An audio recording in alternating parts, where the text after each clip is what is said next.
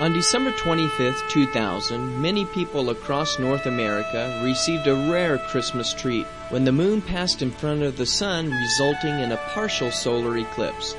Solar eclipses occur when the moon passes between the earth and the sun, and the moon's shadow covers part of the earth. And a total solar eclipse takes place when the moon's shadow blocks out the sun entirely. What made this particular solar eclipse unique was that this event has occurred on December 25th only 30 times during the past 5,000 years, the last time in 1954. But people must be exceptionally careful when attempting to view a solar eclipse. Without taking precautionary measures, one can permanently damage the retina of the eye. However, there are several safe methods of witnessing this heavenly marvel. First, you can view a solar eclipse by using eclipse safety glasses for filtering out the sun's harmful rays. They should be used when any part of the sun is visible. Sunglasses can block out some of the sun's ultraviolet rays, but the results can be very deceptive.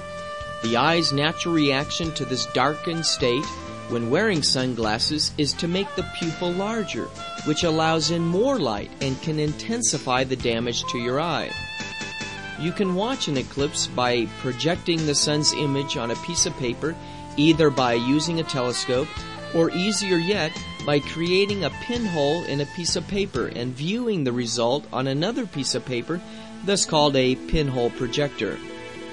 Only during a total eclipse, when the sun is completely and briefly covered, can you watch the eclipse without eye protection. Even then, extreme caution should be taken. In case you didn't catch this last spectacular eclipse on December 25th, 2000, there's no need to fret. Your posterity can record the next eclipse on Christmas in the year 2307, but only if they're visiting the west coast of Africa for the holidays.